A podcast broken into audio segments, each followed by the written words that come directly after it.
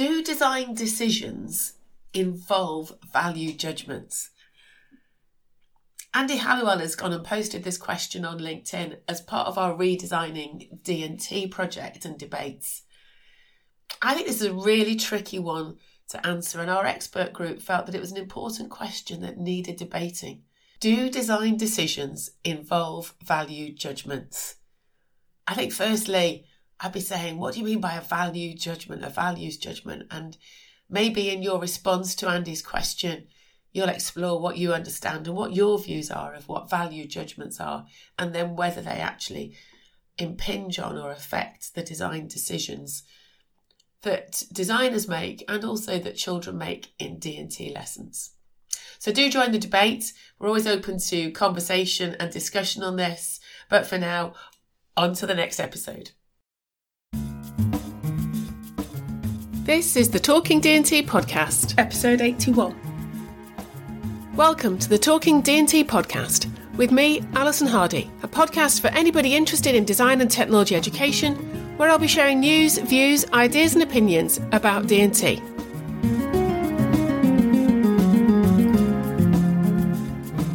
This week's episode is a look back on where I started a conversation about decolonising the design and technology curriculum.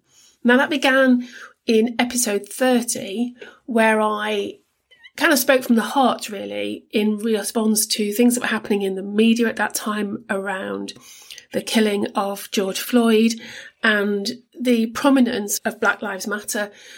And I'd seen some posts on Facebook in a number of D&T groups about how is race represented in the curriculum in design technology. And so from that, I was inspired to record a podcast. So that was podcast 30. And interestingly, it's been one of the most downloaded episodes from the whole 80 that I've published.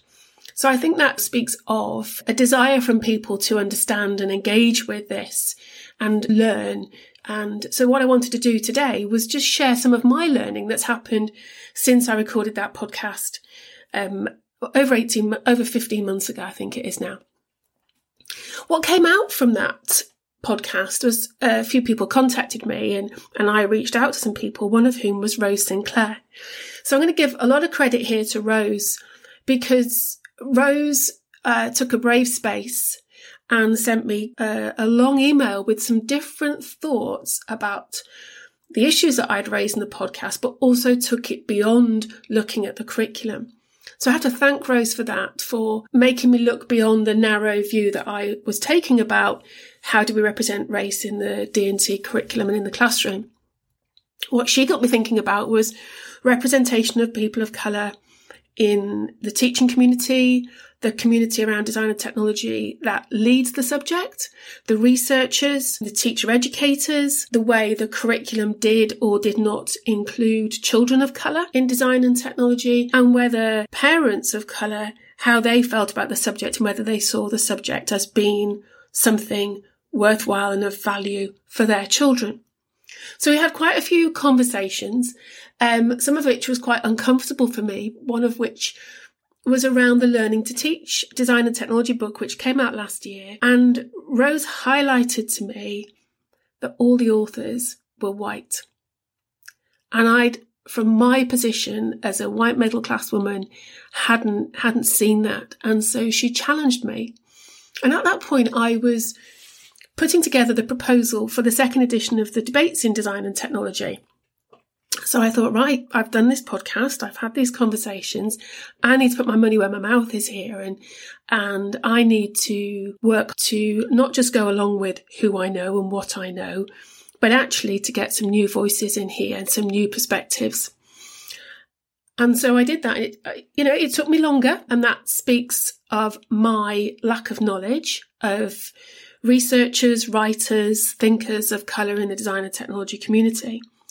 Anyway, as a result, the, the new book, which will be coming out next year, does have representation from people of colour and also from people in the global south, as well as in different countries in Europe. So it's not just from a white English perspective. There are people of colour from England, um, from the global south, and also different perspectives from the north from Ireland, Sweden, and the Netherlands. So Whilst I'm pleased that that's happened, I still think there's a way to go. But one of the chapters within there now, a new chapter that Rose and I started to work on together was our, our, rough title at the moment is How Do We Do Race in Design and Technology? And what Rose and I have started to think about is do we need different perspectives in that chapter? So it's not just Rose or it's not just me talking to Rose. We've played around with some different ideas, but that there are different perspectives and different voices.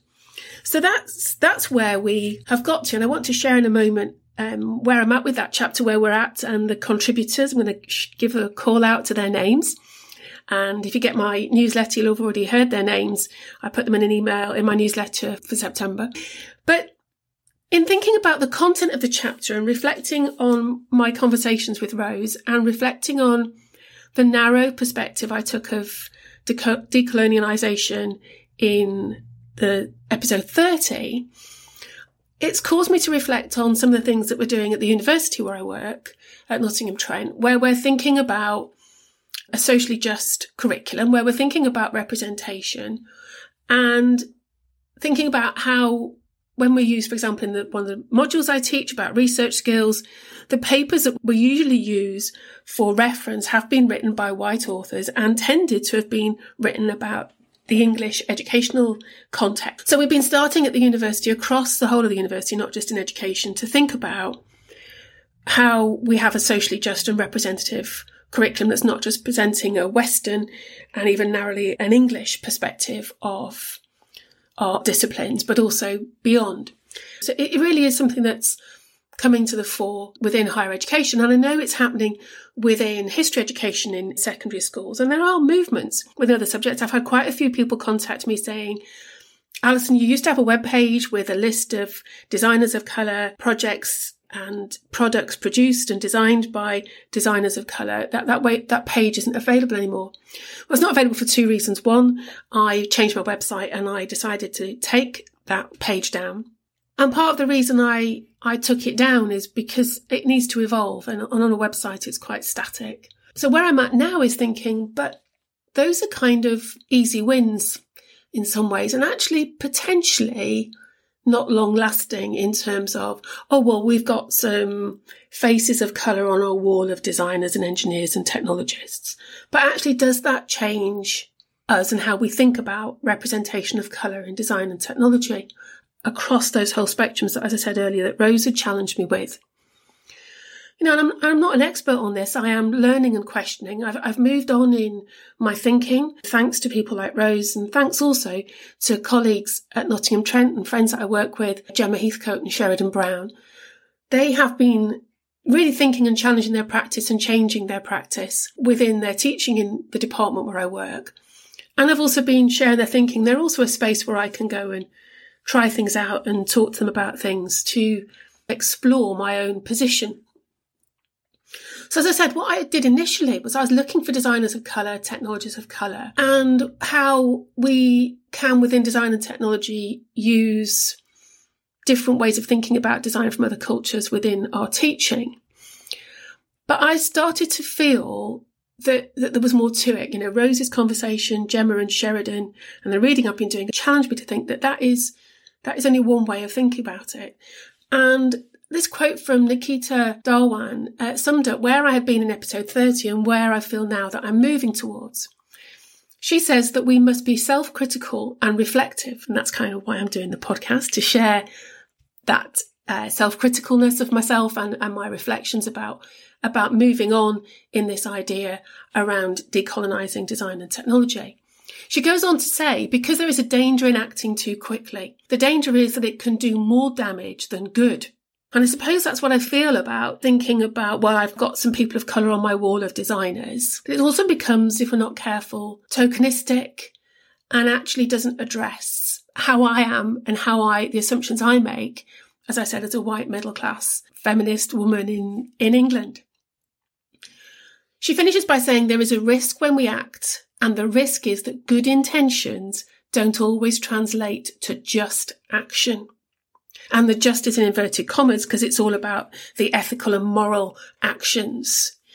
What it's made me think about and what I'm doing is there is more to this about perspective, assumptions, and what we do in design and technology than just doing something within our curriculum. So all this has caused me to do, as I said, is critically interrogate my positionality, who I am, and how this influences my assumptions and behaviours. And it's, it's a challenge to try and spot my normative narratives that I have within myself, the stereotypes that are implicit in, in the way I talk, the way I think about different people of colour within my field, some of my past behaviors and some of the things that I've done in my classrooms and the way I talk about it. So this is where I am being very open because I see that what I'm trying to do here as well is create a, a, safe space within the podcast for all sorts of things around design and technology. That I'm not talking here about things that make us feel comfortable and that we nod about. This is also about risk about difficult conversations and about contradictions, which is why I'm sharing this podcast today and these, these thoughts that I'm having and where we've got to now, myself and Rose, with the book chapter, but also starting to share some of the thoughts around challenging myself. And maybe some of you might find that useful to challenge yourself within your D&T lives about how you represent and how you assume and behave around people of colour, children in your classrooms of colour, representation and, and so on. So what Rose and I did is we reached out to a number of people, uh, mainly contacts of Rose, people of colour within design and technology, to say, would you like to come and contribute to this chapter? We want your voice involved.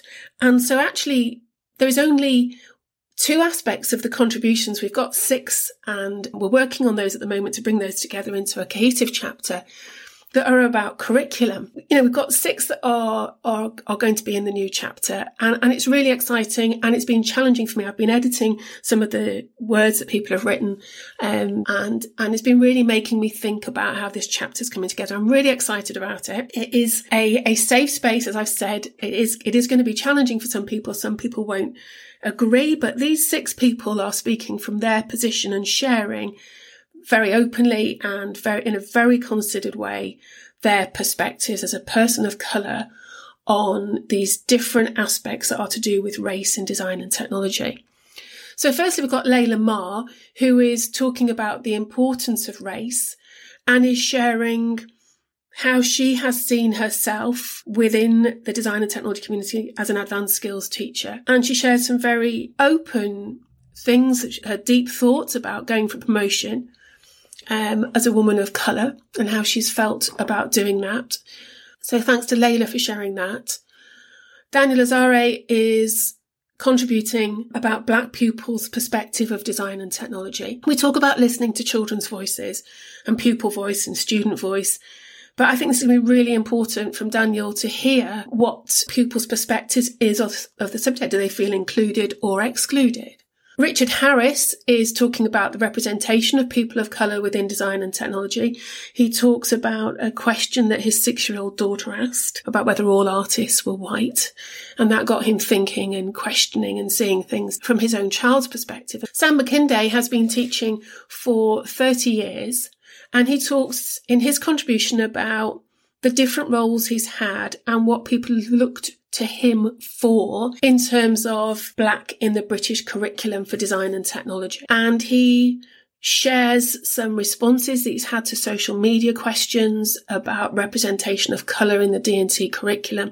And he raises some really thoughtful points about why I, as a white person, might respond in a particular way to being asked, for example, how we reflect the curriculum that is representative of the nation that we're in and how I might see, well, it's not about that. It's all about everybody's the same we treat them the same. And he, he very gently raises some questions about that and puts some different perspectives. There's a contribution from Bhavna Prajapat, who is down in Brighton, who's involved in teacher education. Some of you may know Bav from being on her course um, and trained to become a design and technology teacher. And Bav is going to talk about student teachers and the representation of teachers of colour within the teacher training community for design and technology. Marlene Wylie, some of you may know from the National Society for Education and Art and Design. She works with the Subject Association. She's got a background in design and technology, and she's going to round off the chapter with some thoughts about how uh, a ground movement of thinking about curriculum and representation of colour within a school subject, how subject associations and other organisations can come together and work with people, people like the voices we've got in this chapter, to respond to diversifying the curriculum. So you know, some of this is really uncomfortable reading in terms of it's new, it's given me, people have been really open and, and thoughtful. And I'm hoping that this chapter is a start to this conversation. There's been conversations going along. I'm really excited about it. I feel really privileged to be involved in working with this lovely group of people. We've, we've met once online. We've had some debate about whether I should even be editing the chapter. I'm white. Is that me about me solving it and me fixing it? And so for me, this is really exciting about working in a different way, working with, with new colleagues, colleagues that are new to me, taking on their perspectives and being challenged to think differently about how we do race in design and technology. So that's just an update. It's been a much longer recording than I expected, but I, I wanted to share that about what started as something not off the cuff, but in the moment and from the heart, and has had quite a huge response, has led to this point of realizing there's not an awful lot out there that we can draw on, that we can use to lead conversations. And so this community of six authors, along with Rose, have have, creating this space. And I'm really excited about that. And I look forward to that, being able to share some more about this in up and coming podcasts. I'm hoping to kind of get some of them on the podcast to come and talk about their different perspectives. As ever, thanks ever so much for listening.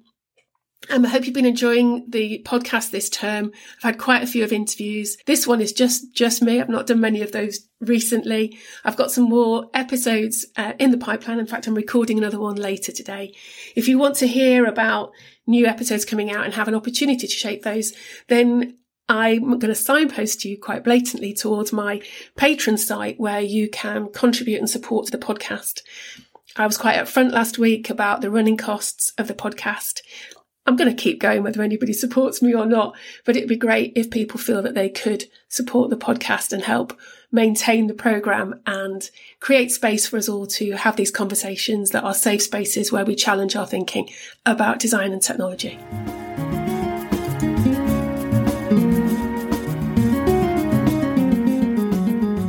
You've been listening to the Talking D&T podcast with me, Alison Hardy.